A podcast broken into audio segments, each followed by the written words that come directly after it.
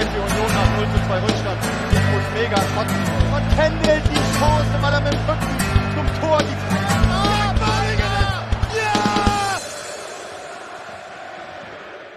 Moin, wir haben Montag, den 23. August 2021. Es ist eine gute halbe Stunde später als 19:10 Uhr. Hört den Millernton nach dem Spiel zu Gast beim SC Paderborn vom vergangenen Samstag. Das Spiel endet mit einem 3:1 Sieg für den SC Paderborn. Der Weg dahin ist einigermaßen kurios. In der 28. Minute schickt Guido Burgstaller den FC St. Pauli trotz Unterzahl seit der 6. Minute mit 1:0 in Führung. Auch ein St. Paulianer mit Adam Dźwigała sorgt halt für den Ausgleich kurz vor dem Halbzeitpfiff. In der 65. Minute kann Kai Pröger kurz nach seiner Einwechslung auf 2:1 für den SCP stellen und in der 90. plus 3 macht dann Sven Michel mit dem 3:1 den Deckel drauf.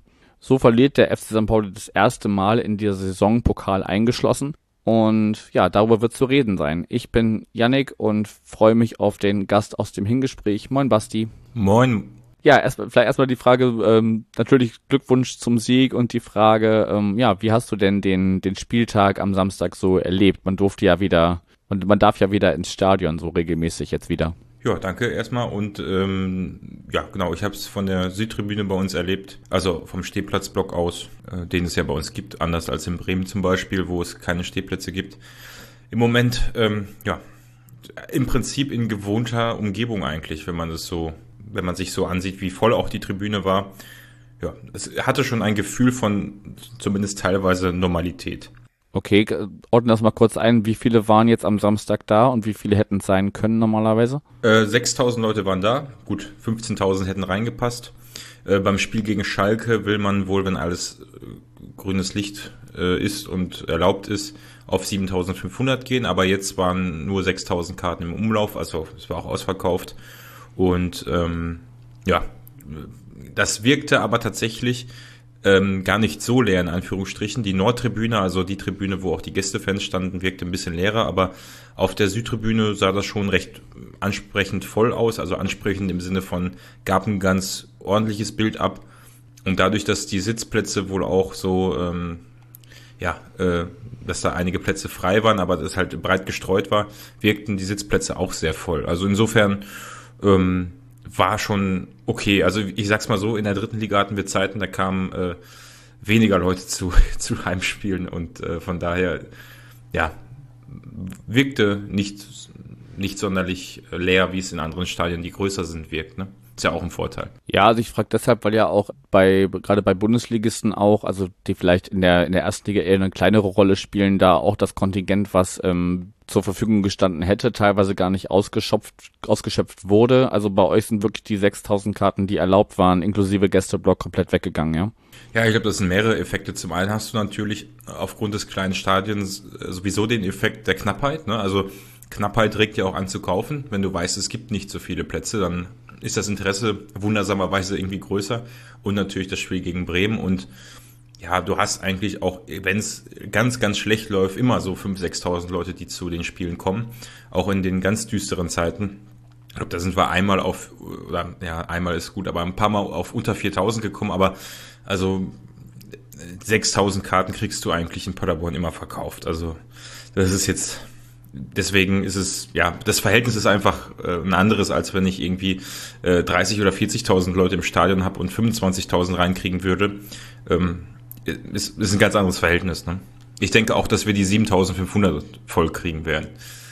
Ja, also das habe ich bei unserem Derby-Heimspiel auch gemerkt, dass es sich wirklich, also rein atmosphärisch, schon ziemlich gut anfühlt. Wir waren ja so ein Drittel gefüllt mit 10.000 Leuten, inklusive Gästeblock, wo normalerweise so knapp 30.000 reinpassen. Also das war schon, ich glaube, das ist aber auch ein bisschen davon geprägt, dass man einfach so lange diese Atmosphäre nicht mehr hatte. Also dass man einfach so lange außen vor war und wenn man dann jetzt wieder da ist, dann fühlen sich 10.000 gerne schon mal wie 30.000 an. Muss man dann mal sehen, da gibt es ja auch durchaus skeptische Stimmen, die sagen, ach nee, das ist alles immer noch nicht das Gleiche. Muss man mal sehen. Was auch noch nicht so ganz das Gleiche war, hatte ich bei Twitter mitbekommen, war das Catering. Es war irgendwie aus technischen Gründen eine Bierbude ausgefallen. Mhm. wo erstmal die Frage, also ich hatte mir das bei Twitter schon durch den Marco selber beantwortet, dass es Vollbier gab, was mich einigermaßen verwundert hat aus St. Pauli-Sicht, weil zumindest bei unseren ersten Heimspielen jetzt es noch kein Alkohol im Stadion gab, was natürlich, weiß ich nicht, auch dadurch bedingt sein kann, dass wir zuerst gegen Kiel gespielt haben und dann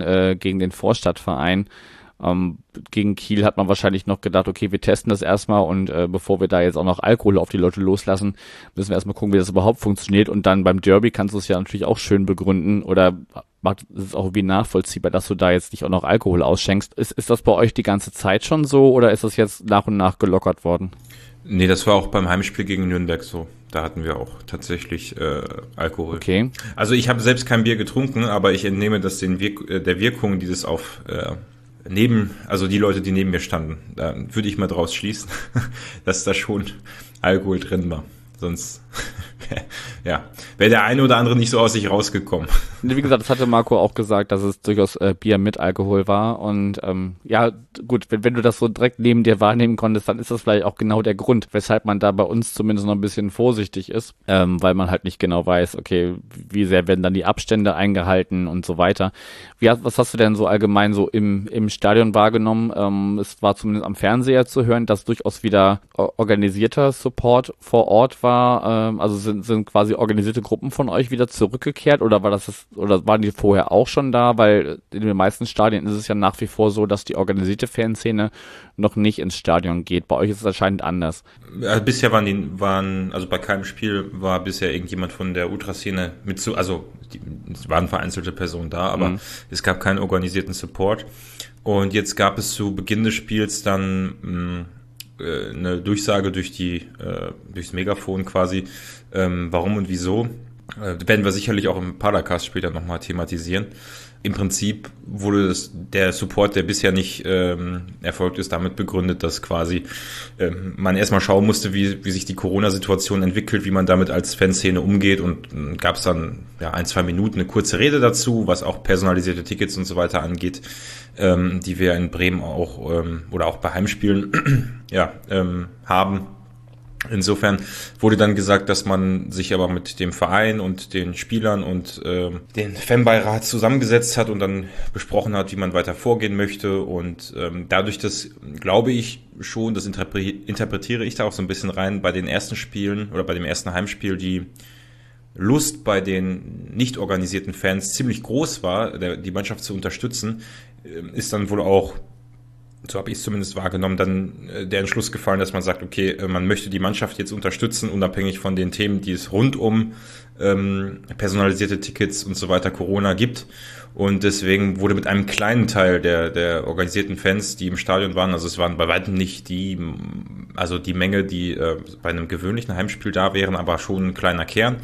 Deswegen wurde das getestet, und ich muss auch sagen, das hat schon ganz gut gezogen und gefällt mir wesentlich besser als dieser sporadische, unorganisierte Support, der auch ganz witzig ist, 1-2 Spiele lang, aber ist es ein Unterschied. Das definitiv. Also ich glaube, bei uns ist vor allem noch das Problem, ohne da jetzt zu genau drin zu stecken, aber einfach das Problem, dass du halt noch nicht garantieren kannst, dass die ganze Gruppe oder ein Großteil der Gruppe reinkommen kann, weil ja alle Bereiche in verschiedenen Verkaufsfenstern für alle zugänglich sind, sodass halt auch Leute auf der Süd stehen könnten, wenn sie das denn wollten, die da sonst gar nicht stehen. Ich glaube, da wartet man noch darauf, dass man da organisiert als Gruppe wieder reinkommen kann, um halt auch so zu supporten, wie man es von, bei uns in unserem Fall USP gewohnt ist. Aber da stecke ich zu wenig drin, das sind jetzt nur Mutmaßungen, das als kurzer Disclaimer dazu.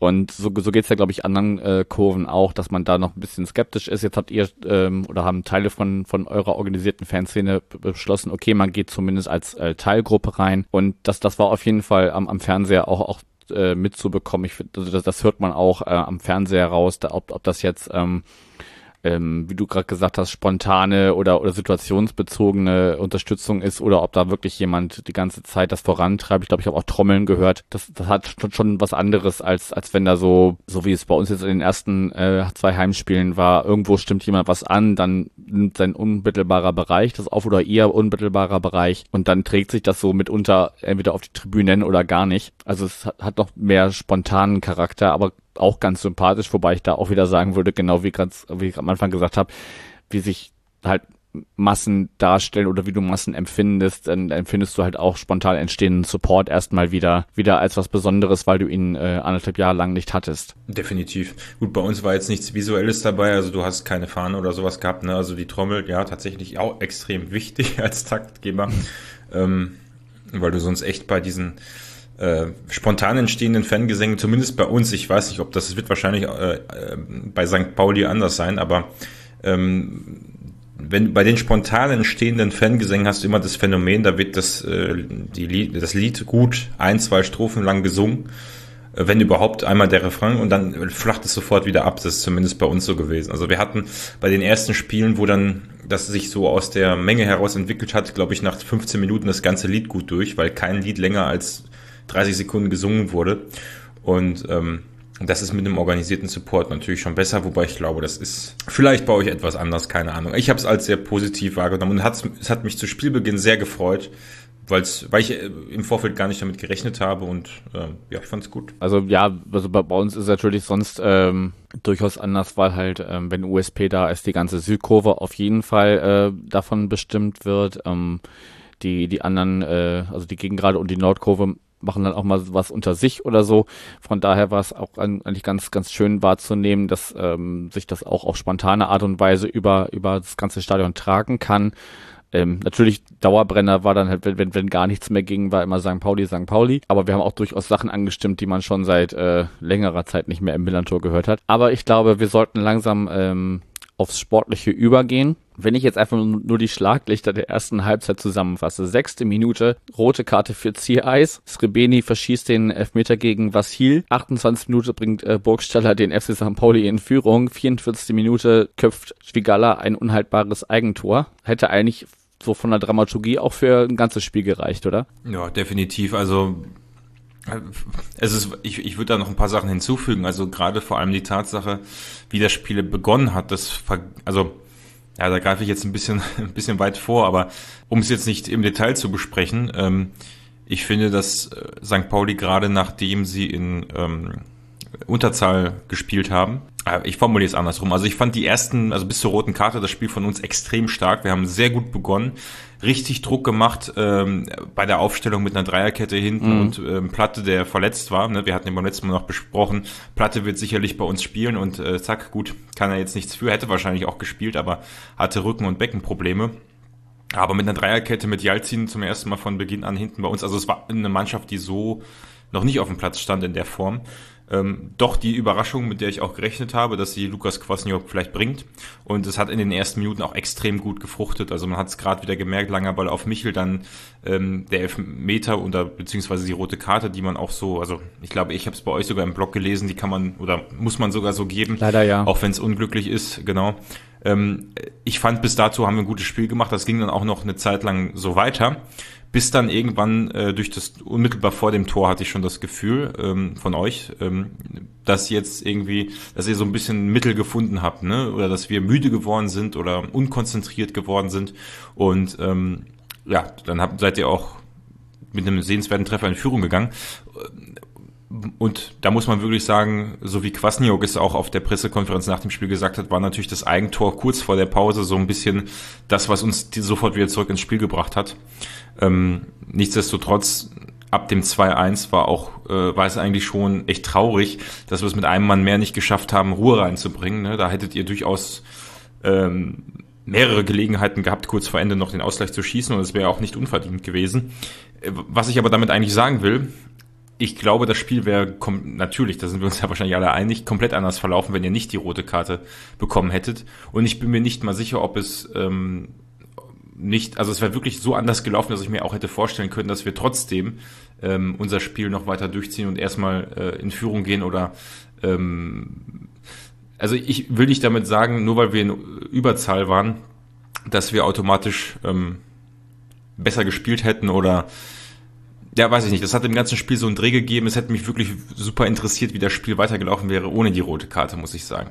Also so war es dann irgendwie zwar beeindruckend, wie ihr dann auch fast wieder zurückgekommen seid und gedrückt habt, Aber es war irgendwie ein komisches Spiel, weil du wusstest, wir müssen das gewinnen. Wir sind einer mehr gegen St. Pauli. Die Chance hast du nicht so häufig, dass du gegen die gute Mannschaft da gewinnst.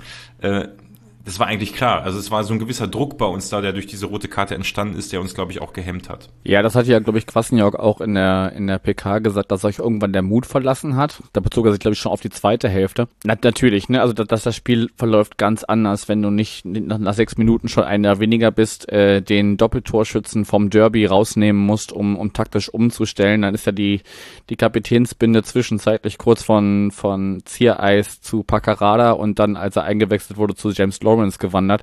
Also hinten musste ja einfach ganz viel umgestellt werden und natürlich warst du dann dadurch vorne nicht mehr so durchschlagsstark, wobei man dann auch gesehen hat, dass allein das Duo Chiré und Burgstaller mittlerweile sehr gut miteinander funktioniert und euch da durchaus vor Probleme stellen konnte in schnellen Umschaltmomenten, wo dann, weiß gar nicht mehr wer es war, einer von euch vertändelt den Ball und dann geht es über mehrere Aktionen mit One-Touch-Football und dann kann Burgstaller da aus dem Nichts quasi, also obwohl ihr davor die ganze Zeit gedrückt habt, kann dann da den zumindest zu dem Zeitpunkt sehr erlösenden Treffer zum 1:0 machen, weil ich dann gedacht habe, okay, jetzt müsst ihr erstmal 2 schießen, weil natürlich, also das wird vielen so gegangen oder den meisten so gegangen sein, wenn du nach 6 Minuten einer weniger bist, dann denkst du dir, okay, das wird heute ein Schützenfest und Paderborn schickt uns hier mit 5:0 nach Hause. Wäre es vielleicht auch geworden, wenn wir nicht so einen schwachen Elfmeter geschossen hätten. Also da bin ich wirklich der Meinung, da waren so viele Schlüsselszenen drin. Wenn Srebreni den Elfmeter reingemacht hätte, in der 6. Minute und eine rote Karte, da hättet ihr erstmal zu knabbern gehabt, glaube ich. Wahrscheinlich, ja. So war es natürlich dann auch nochmal ein emotionaler Moment.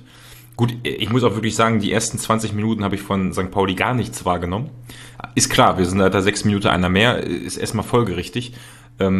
Aber dann, ja, wie du schon gesagt hast, ne, ich fand, das Tor kam gar nicht so überraschend. Also da waren 2, 3 Konter vorher schon oder 2 mindestens, die sehr gefährlich hätten werden können.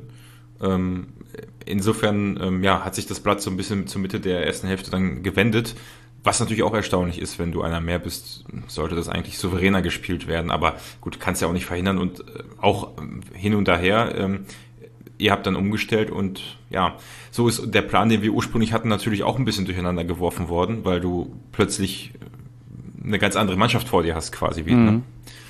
Wobei Kwasniok da ja auch drauf reagiert hat. Ne? Also lass uns die erste Hälfte vielleicht mal kurz noch mit einem Fun-Fact abschließen. Die hatte ich heute beim Verein selber gelesen. Das ist der früheste Platzverweis gewesen seit 2008, wo ein gewisser Fabio Morena damals schon in der 2. Minute gegen Greuther Fürth die rote Karte gesehen hat. Das nur als kleiner Fun-Fact am Rande. Also, und heute ist auch rausgekommen, dass Ziereis jetzt 2 Spiele verpassen wird, was natürlich bitter ist, was unsere Innenverteidigung anbetrifft.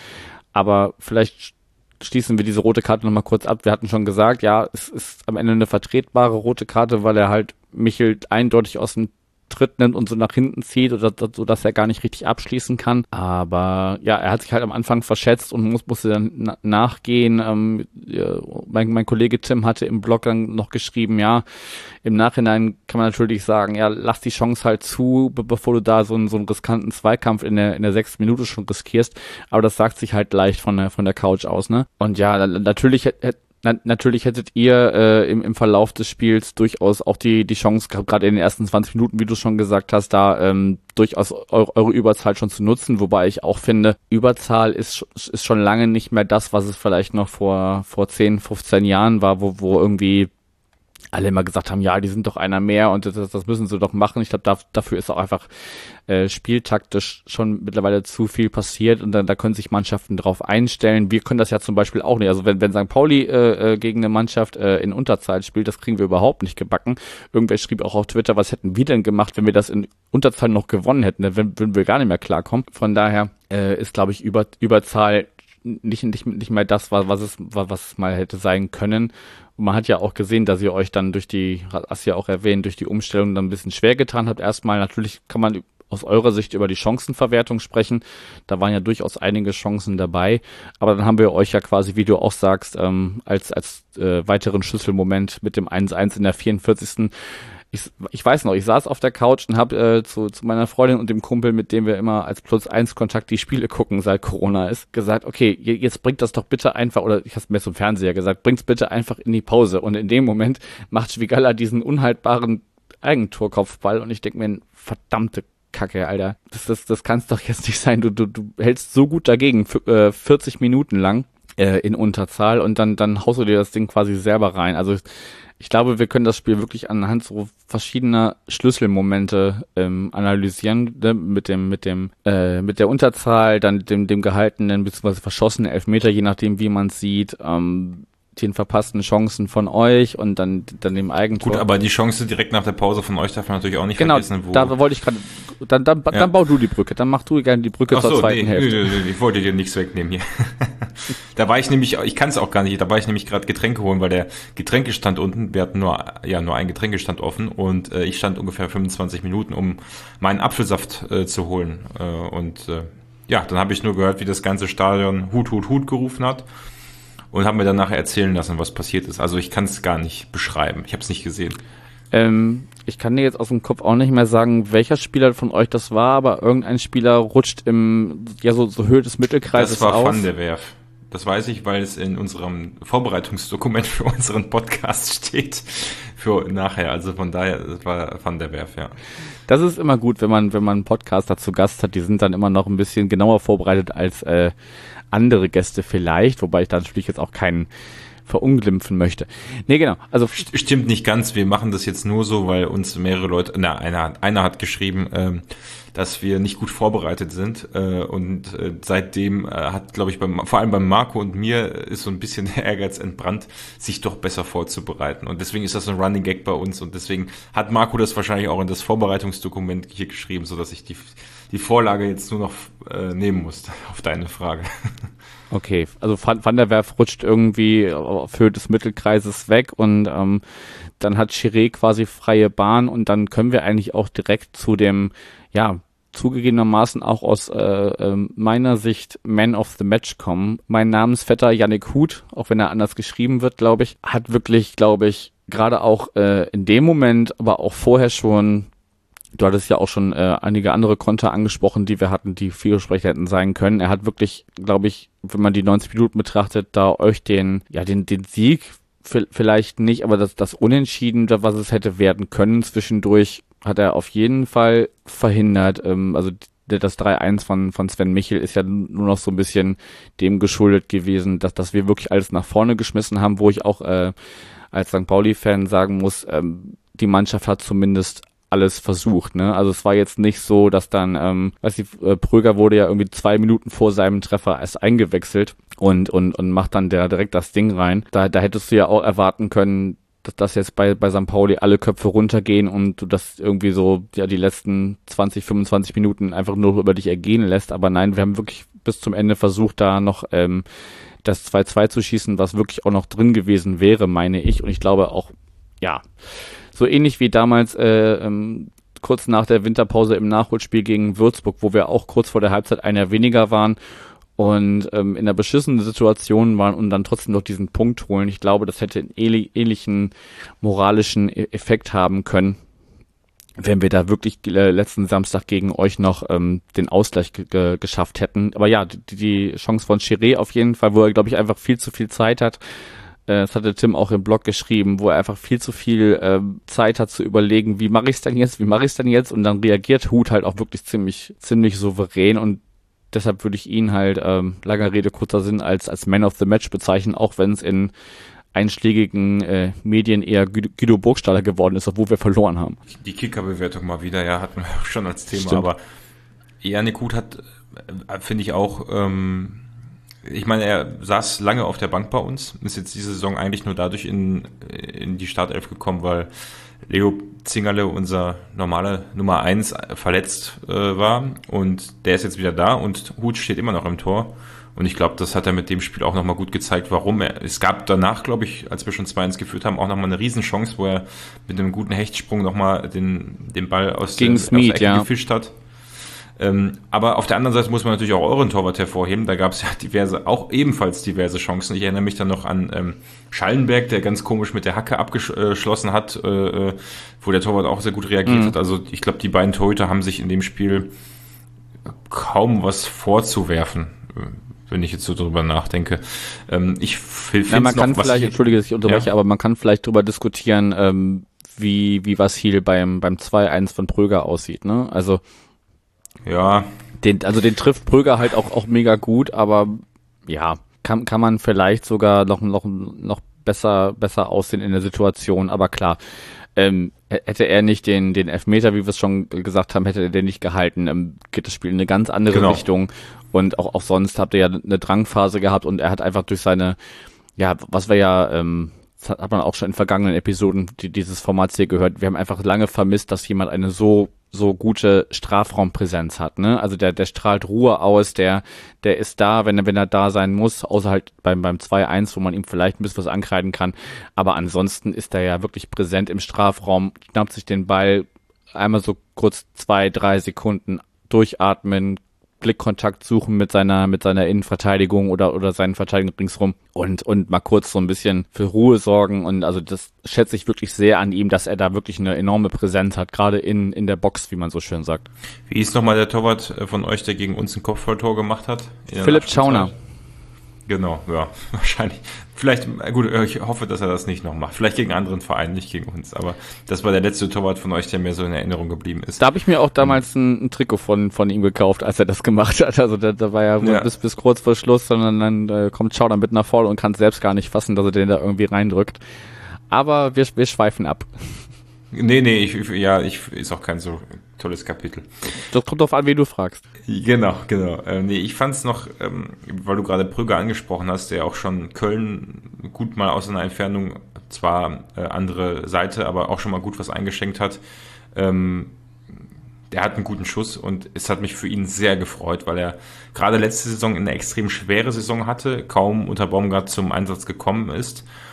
Und jetzt kommst du rein, machst nach 2 Minuten das Tor, legst einen super Salto hin und sonst hat er nicht so viel, also war er jetzt nicht mehr so präsent danach, aber ist immer für gute Aktionen gut und hat, wie gesagt, einen guten Schuss. Und wenn ich auch noch hervorheben möchte, bei uns ist Jalzin, der, wie gesagt, zum ersten Mal in der Startelf stand und auch direkt, wenn man es möchte, die Vorlage zum 1-1 gegeben hat, nämlich die Flanke geschossen hat, die dann zum Eigentor geführt hat, und der auch sonst hinten sehr gut stand. Also ich finde, es ist im Endeffekt ein Spiel, gut ergebnistechnisch für euch wäre es mit einem 2-2 noch deutlich besser gewesen, also zumindest so moralisch oder emotional gesehen dann, aber ich finde, man kann jetzt beiden Mannschaften kaum einen Vorwurf machen und hat eigentlich hier ein echt tolles Spiel gesehen. Nicht ganz 3-2 ausgegangen, wie ich es prognostiziert habe, aber ich hätte es sehr gerne gesehen, wie es 11 gegen 11 ausgegangen wäre. Ich glaube, das wäre ähnlich spannend geworden oder ähnlich abwechslungsreich, aber gut, es gibt ja noch ein Rückspiel, da können wir das dann nochmal begutachten, hoffentlich dann bis zum Ende mit 11 gegen 11. Ich wollte gerade sagen, ihr kommt ja auch noch zu uns ans Millerntor und dann wird man mal sehen. Bis dahin ist bestimmt auch noch auf eurer Seite ganz viel passiert. Wir hatten ja im Vorgespräch angesprochen und du hattest erwähnt, dass Kwasniok eigentlich dafür steht, sehr viele Positionswechsel oder sehr, sehr viel zu rotieren. Da hat er aber auch jetzt in der PK zugegeben, dass er schon dass sich so eine feste Achse durchaus abzeichnet. Ich denke, die Namen, die wir jetzt heute in unserem Gespräch hier erwähnt haben, werden da mit Sicherheit eine Rolle spielen. Also kann mir zum Beispiel nicht vorstellen, dass Huth da jetzt noch seine Torhüterpositionen verliert. Jalzin hat sich, glaube ich, auch zumindest sehr stark beworben für seine Position. Marcel Melem kann man vielleicht noch erwähnen, hier der Bruder von Marvin Melem, den man aus Darmstadt kennt. Auch Startelf, als erster Einsatz in der Startelf und wirklich auch ein gutes Spiel gemacht. Gut, wir haben noch Stiepermann reingebracht, der erst die Woche kam, der hat sich erst ein bisschen wie ein Fremdkörper bewegt, dann aber ziemlich entscheidend beim 3-1 dann den Pass gespielt. Also, es fällt mir tatsächlich schwer zu sagen, ja, mit Sicherheit einen Michel oder so wird man nicht rausnehmen. Jalzin, kommt drauf an, ne? Du hast ja 3 Innenverteidiger auf dem Platz gehabt mit Hünemeier, Van der Werf und Jalzin bei der Dreierkette. Wer dann wo spielen wird sicherlich spannend. Klar, ein Collins wird bei uns spielen. Schuster hat sich jetzt auch ganz gut gemacht. Aber ich glaube schon, dass man, gerade was das System angeht, vielleicht doch immer 2, 3, 4 Spieler hat, die permanent wechseln. Ne? Und das ist eigentlich, ich finde es auch gut, es macht es auch irgendwo unberechenbarer. Ja klar, trotzdem brauchst du halt eine feste Achse, die, also aus St. Pauli-Sicht würde ich auch im Anbetracht der Vergangenheit hat sich halt bewährt, dass wir jetzt irgendwann mal mit einer festen Verteidigung spielen. Das hat ja uns auch zum Beispiel letzte Saison oft das Genick gebrochen, dass wir einfach so viele Wechsel in der Innenverteidigung hatten. Also an gewissen Schlüsselpositionen brauchst du halt schon Stammleute, die miteinander eingespielt sind und kannst da jetzt nicht immer munter durchwürfeln. Aber klar, natürlich ist es schön, das hat ja auch irgendwie auch, das hatte ich bei Twitter gelesen und klang auch in der PK durch, dass ihr jetzt wesentlich breiter aufgestellt seid, als es vielleicht noch in der Vergangenheit der Fall war, so dass ihr da wirklich auch, oder dass Kwasniok in dem Fall auch dann adäquaten Ersatz bringen kann. Und vielleicht kann man da noch, um vielleicht den sportlichen Teil so ein bisschen abzuschließen, sagen, dass wir halt wirklich auf einer sehr fragilen Position ein bisschen geschwächt waren. Dźwigała ist ja eigentlich auch kann Rechtsverteidiger spielen, aber hat ja eigentlich auch nur da gespielt, weil Zander sich im Derby was am Fuß getan hat. Da hat man schon gesehen, okay, da ist die Rechtsverteidigerposition irgendwann dann halt auch etwas fragil, wenn da die entscheidenden Kräfte nicht einsatzfähig sind. Eigentlich ist das ja mal Olsson gewesen, der jetzt auch schon langzeitverletzt ist. Da erhoffe ich mir, dass wir da wieder Stabilität reinkriegen und dann hätte das, aber haben wir im ganzen Verlauf des Gesprächs gerade schon festgestellt, viel wäre und hätte das bestimmt anders ausgesehen. Von daher freuen wir uns doch einfach aufs Rückspiel und ich leite mal in den Schluss dieser Aufnahme ein mit der Frage, ja, wohin geht's denn jetzt für den SC Paderborn in den nächsten Tagen und Wochen? Schwierige Frage. Ich glaube tatsächlich, dass man auch gesehen hat, dass noch einiges fehlt. Also gerade für Konter waren wir extrem anfällig. Gut, wie gesagt, es ist eine besondere Spielsituation gewesen. Mit einem Mann mehr spielst du jetzt nicht jede Woche. Und du hast es eben sehr schön gesagt, Überzahl heißt nicht immer auch, dass es gleichbedeutend ist mit einem klaren Sieg oder dass man das zu 100% gewinnt. Oder klar, ne, es hat sich dann natürlich etwas anders entwickelt. Ich glaube, wir hatten fast 70% oder 65% Ballbesitz oder so. Ja, ist jetzt schwer. Beim nächsten Spiel geht's wieder mit 11 Leuten los. Also vor allem gerade beim nächsten Spiel, wenn wir dann erstmal in Dresden spielen, da wird es natürlich extrem schwierig, da sind wir schon im Pokal rausgeflogen und Dresden ist ja im Moment ist quasi ein Spitzenspiel, ne? Dresden auf Platz 2 wie auf Platz 3. Ich glaube, die sind, gerade auch weil wir bei denen im Stadion aufgestiegen sind vor ein paar Jahren, also die haben, glaube ich, richtig Bock, uns da Steine in den Weg zu legen und sehe ich gar nicht mal so optimistisch. Dann gegen Schalke, also die im Moment auch nicht so, also ich glaube schon, dass die nächsten Spiele extrem schwierig werden und gehe auch eigentlich nicht davon aus, dass wir uns da oben halten werden, es sei denn, die anderen sind auch zu blöd, Punkte zu holen. Ne? Man sieht ja, wie dicht beisammen alles noch ist am Anfang. Ja, man hat jetzt die Möglichkeit, wenn du die nächsten Spiele natürlich alle gewinnst, direkt oben sich zu festigen und ich denke, viele Mannschaften, die jetzt noch weiter unten stehen, kommen noch im Verlaufe der Saison.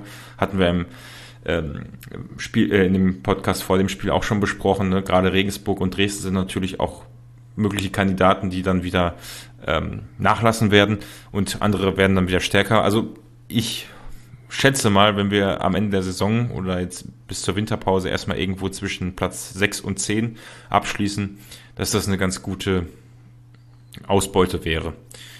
Ich würde das jetzt nicht zu hoch hängen. Man hat schon gemerkt, dass noch Abstimmungsbedarf bei den Spielern da ist. Man hätte das auch souveräner spielen können, gerade zum Ende hin. Ich weiß nicht, warum man quasi euch noch eingeladen hat, gerade zum Ende des Spiels.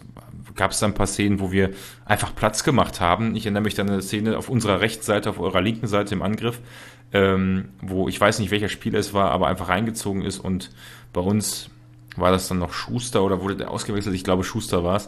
Einfach nach außen zieht und den Spieler mit Ball in die Mitte laufen lässt, völlig frei am Strafraum-Eck. Da war echt viel Kuddelmuddel in der Zuordnung. Da ist noch viel zu tun. Also ich glaube, wenn wir irgendwo in der oberen Tabellenhälfte die Hinrunde abschließen, ist das schon gut.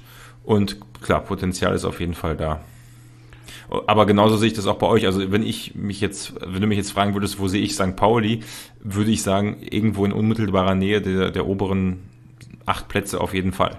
Ja, das wäre jetzt tatsächlich noch meine nächste Frage gewesen, was du glaubst, wo das für uns so hingeht, weil ich bin da tatsächlich auch wenn das war halt alles mega unglücklich jetzt, ne? Also da sind viele Faktoren zusammengekommen. Du hast es auch schon gesagt, was wäre gewesen, wenn das wirklich 11-11 gewesen wäre. Ich glaube schon, dass man sich da Paroli geboten hätte und wahrscheinlich wäre es am Ende 3-3 ausgegangen oder so. Von daher muss man mal sehen und ich bin da jetzt auf keinen Fall pessimistisch. Wir haben das erste Mal diese Saison verloren. Das ist noch kein Beinbruch und bin jetzt aus unserer Sicht sehr gespannt, wie es am kommenden Sonntag gegen Regensburg laufen wird, die ja wirklich einen enormen Lauf momentan haben. Die haben ja erst irgendwie 1 oder 2 Gegentore gefangen.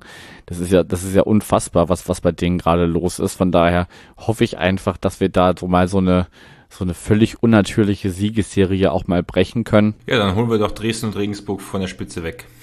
Gut, Regensburg geht gar nicht. Könnte nur Dresden, das hoffe ich nicht.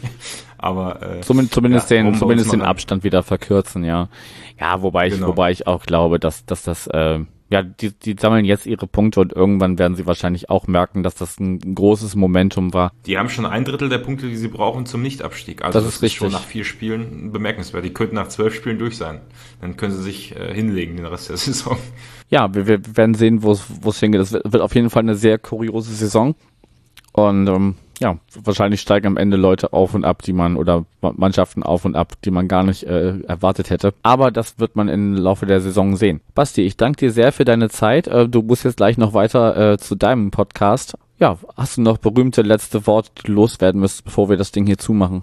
Berühmte letzte Worte mit Sicherheit nicht, aber hat mir Spaß gemacht, hier zu Gast zu sein und ich bin gespannt. Ich weiß nicht, vielleicht kommt ja jemand aus unserer Truppe dann zum Rückspiel in den Podcast und ich weiß gar nicht, wie das Rückspiel fällt. Auf jeden Fall werde ich auch zu Gast sein. Das plane ich fest ein.